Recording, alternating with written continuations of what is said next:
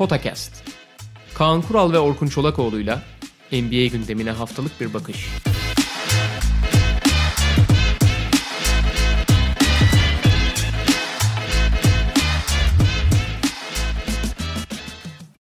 Merhaba, Potakest'e hoş geldiniz. Kaan Kural'la birlikteyiz ve herhalde işte 2011'in sonunda lockout döneminde hatırlayacaksın başladığımızdan beri yani o lockout günleri dahil en tuhaf podcast kaydını yapacağız bugün. Aynen öyle. Yani Şimdi spor o gün hayatım boyunca ben hani buna yakın bir şey hiç tasavvur bile edemezdim yani. yani şeyi bizim o lockout günlerinde podcast dönemimizi hatırlayanlar bilir. Sonuçta o gün de basketbol en azından NBA bölümümüzde konuşamıyorduk. Avrupa bölümü yapıyorduk o zaman başladığımızda. E, haliyle oynanan, da, oynanan bir basketbol olmadığı için saha içi falan konuşamıyorduk. Ama en azından konuştuğumuz şey daha bizim alanımızdı. Yani işte oyuncular ve toplu iş sözleşmesi görüşmeleri çok daha sık sıkı takip ettiğimiz bir süreç ve bununla ilgili bilgileri veriyorduk. Nitekim kısa bir süre sonra da anlaşmaya varılmıştı. Ee, basketbol konuşmaya başlamıştık. Yani bugün aslında çok daha fazla bizim de konuşurken sorumlu olmamızı gerektiren herkesin olduğu gibi bir şeyi konuşacağız. Malum yani artık herkes biliyor zaten podcast bu podcast kaydı yayınlandığında daha da fazla insan e, ulaşmış olacak. NBA de durduruldu ve yani böyle film gibi de bir olaylar zinciriyle son birkaç saate sıkışan olaylar zinciriyle bu noktaya geldik. Aslında bundan 10-11 saat öncesine kadar NBA'in de ne yapacağı hakkında henüz net bir bilgisi e, fikri yoktu. Bir karara varılamamıştı.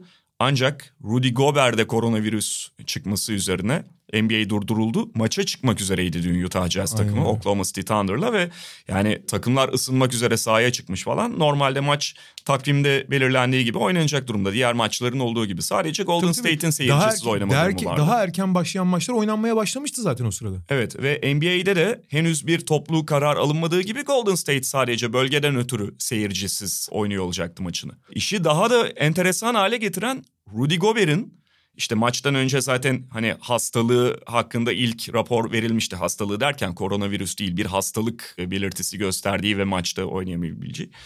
İki gün önce de Rudy Gobert'in basın mensuplarının şeylerine, elektronik cihazlarına yani mikrofonlara, kayıt cihazlarına bıraktıkları telefonlara dokunması bunu daha da böyle tuhaf hale getiriyor.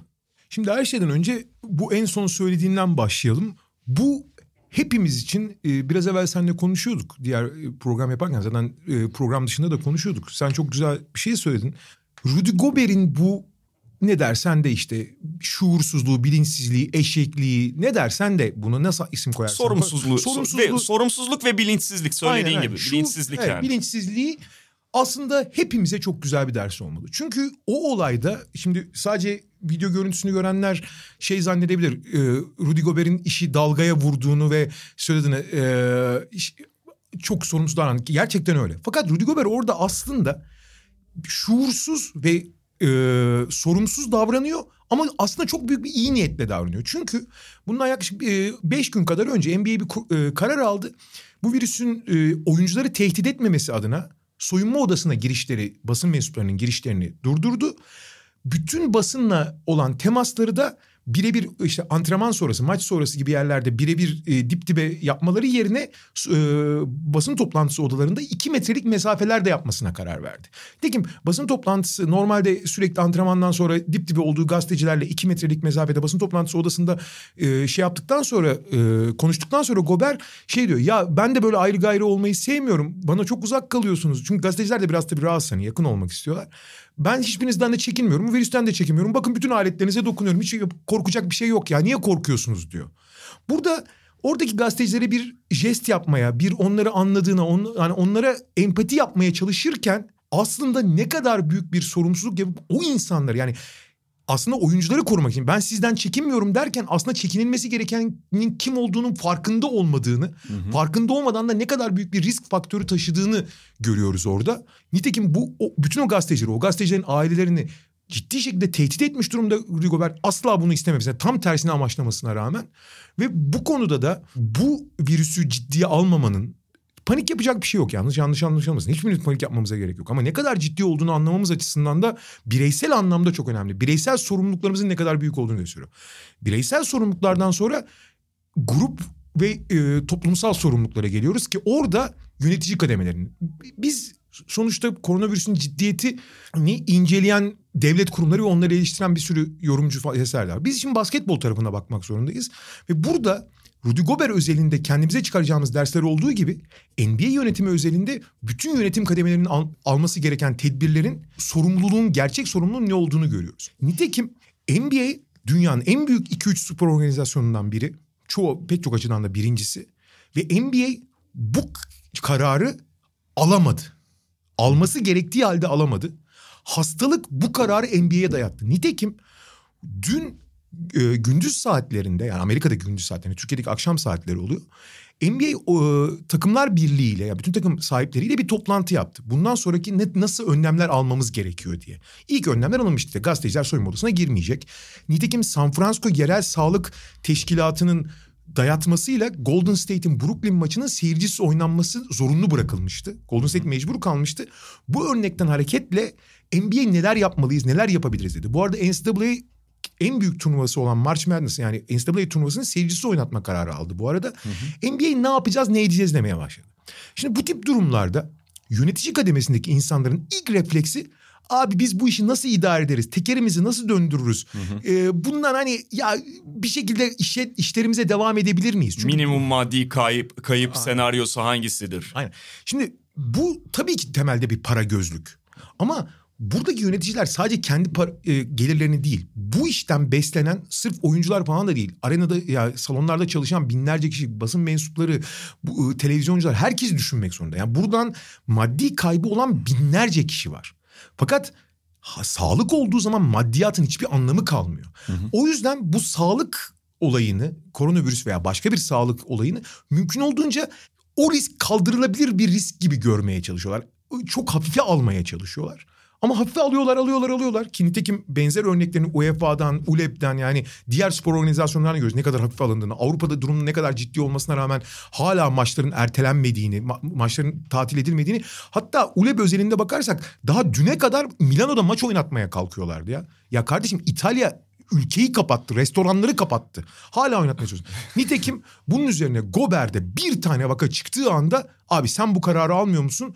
İşte doğa sana bu kararı, hastalık sana bu kararı aldırtır abi. Aynen öyle. Yani şey gibi oldu bu kamu spotları var ya e, onun gibi böyle biraz karikatürize. Tabii, tabii. Biraz böyle hani izlesen bir televizyonda ulan ne bu bö- böyle olay mı olur falan diye abartılı bulabileceğin bir olay. Direkt gözünün önünde çat diye yaşanınca olayı daha sana ciddi biçimde e, ne kadar bunun hızlı yayıldığını ve ne kadar ciddi bir şey olduğunu, kimsenin bundan muaf falan olmadığını çok ciddi biçimde ortaya koyan bir Şeye vaka. benziyor biraz ya. Bunun hikayesini böyle 30 saniye falan bir hikayesini yapsan bu e, yüzey temizleme reklamları oluyor böyle karikatür e, canavarlar çıkıyor böyle. "Aa!" diye bağırıyor. Aynen onun gibi bir şey. Sen bu kararı almıyorsan, sen bu e, tedbirleri almıyorsan o canavarlar, karikatür canavarlar yani koronavirüs sana bu tedbiri aldırmak zorunda bırakıyor. Elbette öyle.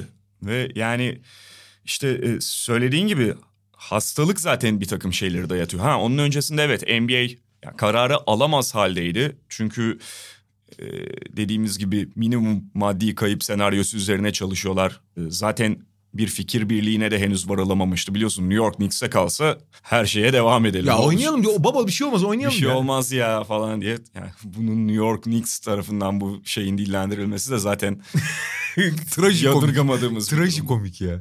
Ya işte Mark Cuban mesela gece şey açıklaması yaptı. Yani Amerika'ya göre işte akşam saatlerinde haberlerle haberlerin ışığında e, NBA durduruluyor. Bundan etkilenen senin de söylediğin gibi bir sürü personel var. Yüzlerce binlerce insanı etkiliyor bu. Salonlarda çalışan işte televizyonlarda vesaire. Mark Cuban kendi organizasyonu dahilindeki insanların kaybı hakkında şu anda bir rapor beklediğini ve e, bunun üzerine çalışacaklarını söylüyor. O tabii işin ayrı bir bölümü. Yani bundan sonrası için tabii bir senaryo çizmek ya da bir tahminde bulunmak kolay değil. Kesinlikle. Ee, zaten saatler içerisinde gelişen durumlar söz konusu. İşte yani dün gece yatarken ben Rudy Gobert olayı yeni patlamıştı. Abicim olay nasıl gelişti? Sen de gene konuşuyorduk. Maç öncesi ısınırlarken bir anda bir şey oluyor. Karmaşa oluyor. Oyun dur yani şey anons yapılıyor o sırada. NBA'den onay bekleniyor maçın başlangıcı için. Herkes şaşırıyor. O sırada Chris Paul Kalkıp Utah bench'ine doğru gidiyor. Ne gelme oluyor? gelme diyorlar. Aynen Utah bence gelme gelme buraya gelme diyorlar. Git abi git falan yapıyorlar böyle. Chris Paul ne oluyor ya diyor. Bu hakikaten böyle hani anlatırken sonuçta herkes takip ediyor da anlatırken hala biraz böyle film senaryosu gibi gelen şeyler aslında gerçek. Ya dün işte ben yatarken ki geç saatte yatıyordum bayağı Şampiyonlar Ligi maçlarını falan izledim. Üçü geçmişti. Daha yeni bu ortaya çıkmıştı. Ondan birkaç saat önce çok değil yani iki saat önce falan Juventuslu Rugani'nin koronavirüs taşıdığı ortaya çıktı. Bir de arada İngiltere Ligi maçlarının seyircisiz oynanacağı hafta sonundan itibaren haberi çıkmıştı. Ki ondan önce işte akşam Paris Saint Germain'in maçı seyircisiz oynanmış. Bir sürü her saat başı neredeyse bir yerde Avrupa'da erteleme ya da seyircisiz haberi geliyor. E orada da zaten 50 tane tutarsızlık var. Bütün bunların arasında söylediğin gibi ULEB zaten en garibini biz yaparız ısrarını sürdürüyor. Biz herkesten beterini yaparız. Milano'da bile maç oynatırız dedi. Son anda Milano'dan Vilnius'a aldılar maçı. Ha, bu ama şey ya son direnişler yani bunlar. Çünkü NBA nasıl bir tane oyuncuda çıktıktan sonra mecbur kaldı. Bu organizasyonlar da artık bir kere NBA bu emsali yarattıktan sonra bu organizasyonların devam etmesi sorumsuzluğun dibi olur abi. Şu ana kadar ne derler idare etme idare edici sorumsuzluktu. Bundan sonra şuurlu sorun yani bilinçli bir şekilde fa- farkına vardıkları yapmaları gerektiği ne olduğu dayatıldığı halde devam etmeye kalkarlarsa ULEB veya UEFA veya başka bir organizasyon özellikle Avrupa'da o artık sorumsuzluktan dışarı çıkar. O resmen kasıtlı bir şey yapar. Yani insan sağlığını tehdide girer yani.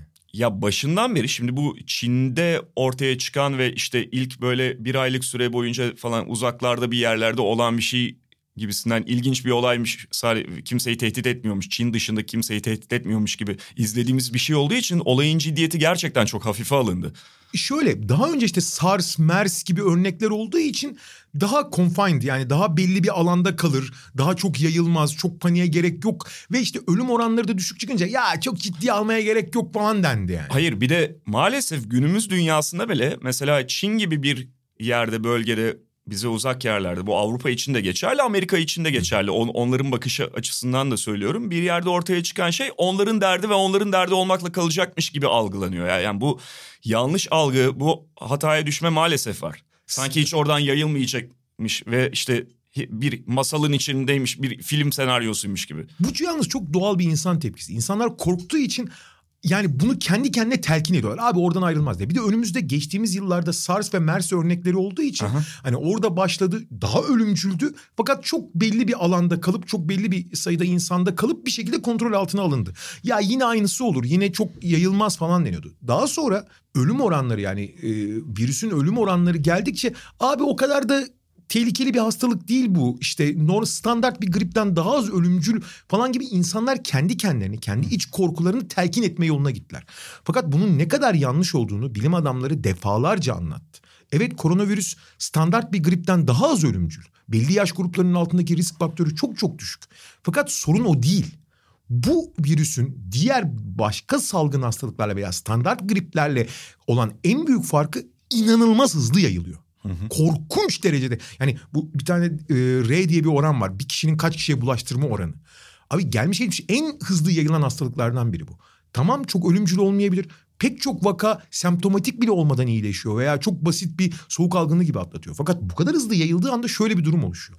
Bir, nüfusun çok büyük bir bölümüne yayılabilir ki mesela geçtiğimiz günlerde Angela Merkel şey dedi.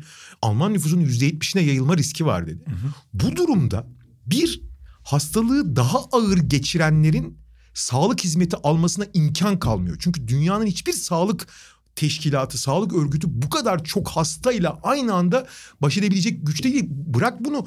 Hani genelde sağlık hizmetleri nüfusun yüzde beşine hizmet verebilecek şekilde organize edilir. Çünkü normal şartlarda nüfusun yüzde beşinden fazla hasta olmaz zaten. Fakat nüfusun yüzde yetmiş hasta olduğunda bunlara serum bile veremezsin. Bir. İkincisi standart sağlık hizmeti de felç olacak. Bütün hı hı. sağlık çalışanları hasta olduğu zaman onların da şey yapabilmesine, insanlara yardım etmesine imkan kalmayacak. En büyük sorun burada başlıyor. Hı hı. Ve yani en büyük işte maalesef yanılgılardan, hatalardan biri olayın ciddiyetini resmi miktarlar üzerinden, resmi istatistikler üzerinden tartmaya kalkmak. İşte atıyorum 30 ölü var İspanya genelinde. Ha şöyle kontrol edil edilebilir. 30 ölü ise bir şey değildir gibi. 30 ölü şu kadar vaka. Halbuki çok daha fazla ortaya çıkmayan vaka söz konusu. Yani semptom henüz göstermeyen, belki gösteren ama hastaneye bildirilmeyen ve kayıtları alınmayan çok fazla. Ve İki gün sonra bunun nereye geleceğini bilemiyoruz şu anda. İspanya'da, Fransa'da, Almanya'da ya da başka bir yerde. Yani İtalya işte İtalya'nın düştüğü durumda zaten malum. İtalya bir ay önce ilk vakayı açıkladı. 33 günde ülkede bütün ticari faaliyetler durduruldu. Neredeyse fiili sıkı yönetim ilan edildi yani. Ve işte yani sonuçta bugün bizim NBA ile sınırlı olan podcast'imize bile böyle bir yansıması oluyor. Evet. Biz de bugün e, ancak bunu konuşabiliyoruz. Yani tabii uzmanları takip edin, kişisel sorumluluklarınızı yerine getirin. Hepimiz getirelim bu arada size değil yani her kendimize bu mesajımız. Aha. Son olarak da bundan sonra ne olabilir? Hani biz kendi tarafımızdan bakarsak NBA'de bundan sonra ne olabilir diye bakmak lazım. Şimdi yani bir kere işte e, zaten takip eden herkes biliyordur. iki haftalık bir karantina süresi var ama NBA'in durdurulma süresini bu iki haftayla sınırlı görmemek gerekiyor. Yani resmi bir açıklama zaten yapılmadı ama iki hafta sonra bütün lig oyuncuları bu karantina süresi boyunca gözlenip ondan sonra tekrar lig açılacak gibi bir kabul üzerinden hareket etmek saflık olur. Bu iki haftayla sınırlı kalmayacaktır muhtemelen. Oynanır mı lig?